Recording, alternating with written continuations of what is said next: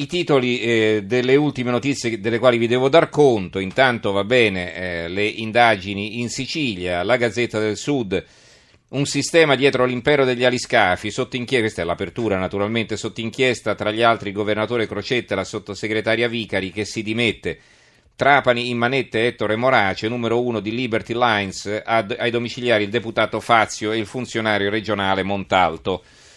Il giornale di Sicilia, eh, l'apertura, blitz a Trapani, indagato Crocetta, i PM, favori all'armatore Morace. Bufera in Sicilia e Roma, ai, depu- ai domiciliari il deputato all'Ars, Fazio coinvolta la Vicari che si dimette da sottosegretario. Sarebbero stati gonfiati i costi dei traghetti per le isole minori, un emendamento per tagliare l'IVA sui trasporti marittimi in cambio di Rolex. Il commento di Marco Romano, le pericolose commistioni fra imprese e cosa pubblica. Poi ci sono altri servizi, il dirigente che ha denunciato due punti nell'appalto, cifre troppo alte. E poi eh, un pezzo più politico, diciamo, le elezioni al comune di Trapani nel caos, due candidati nella tempesta. Il presidente della regione che si difende, ma che aiuti, ho fatto tagli, vado avanti, non sono mai salito in barca con quell'imprenditore. Il procuratore capo di Palermo, lo vuoi, non c'è nessuna giustizia orologeria. Le polemiche sul caso da lì, i tempi della politica sono diversi da quelli delle indagini. Il quotidiano La Sicilia, agli scafi Rolex e Mazzette, il titolo a tutta pagina. Trapani arrestato l'armatore Morace, ai domiciliari il deputato regionale Fazio, tra gli indagati il governatore Crocetta e la sottosegretaria Vicari che si è dimessa. Il governatore, a me soldi e gite, mai trattato con lui, io resto sereno. Il nodo politico, c'è un'intervista a Musumeci, rinviare il voto per il comune, questo dice.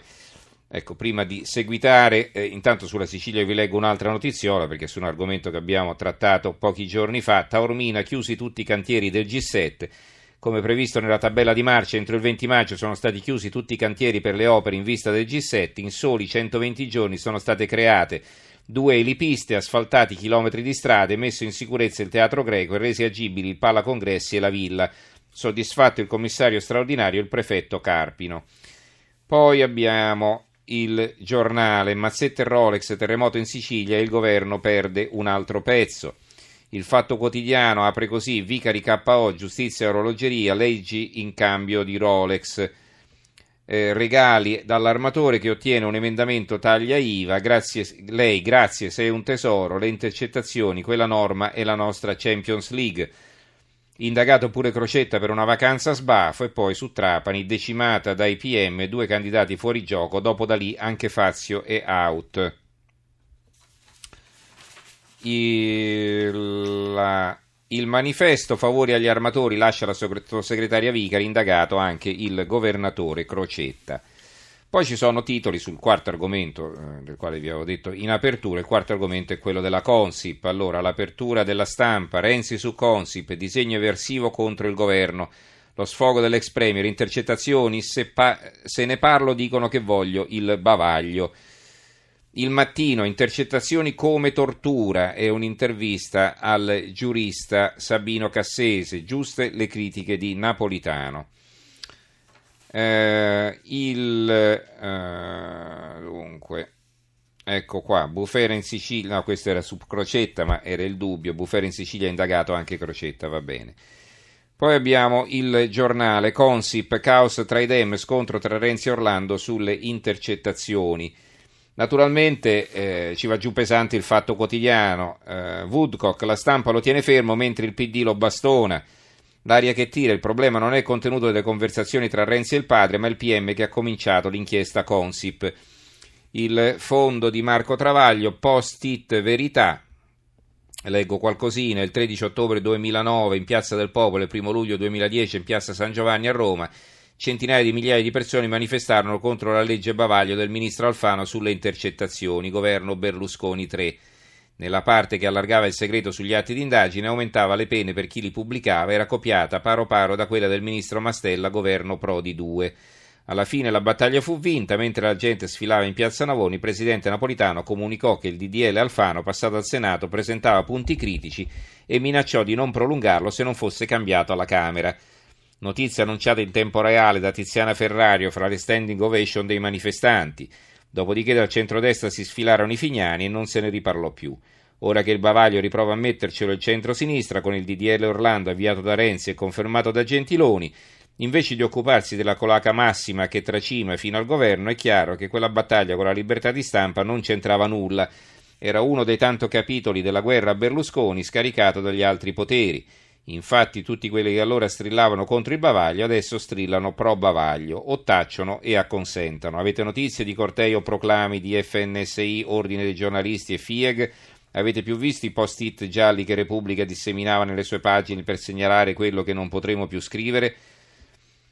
Ancora eh, altri argomenti, vi voglio leggere intanto, va bene, questo mh, mm, appunto di Filippo Facci sul libro Un corsivo di taglio basso, La storia sono loro, a proposito di Falcone.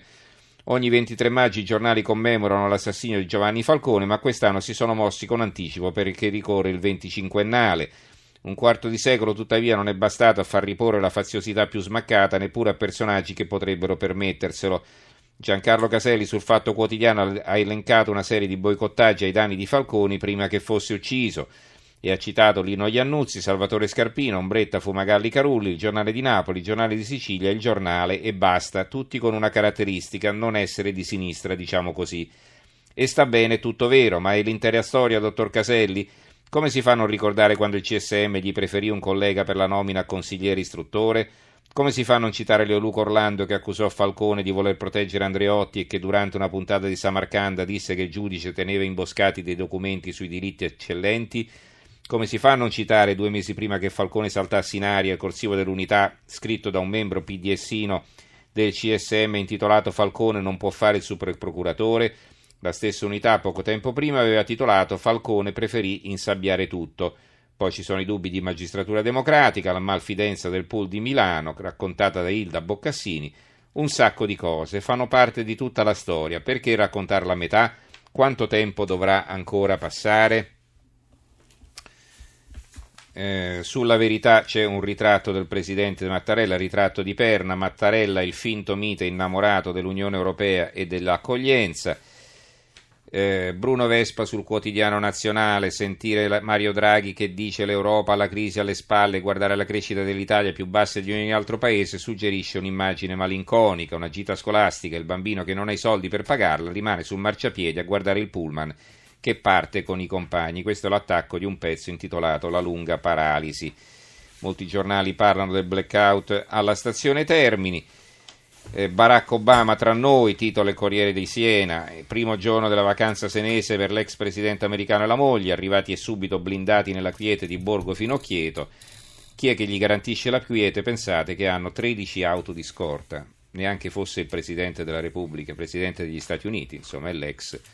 Allora, eh, il tempo da un'altra notizia, oggi nella capitale la grande marcia per fermare l'attacco di politica e media ai valori della famiglia.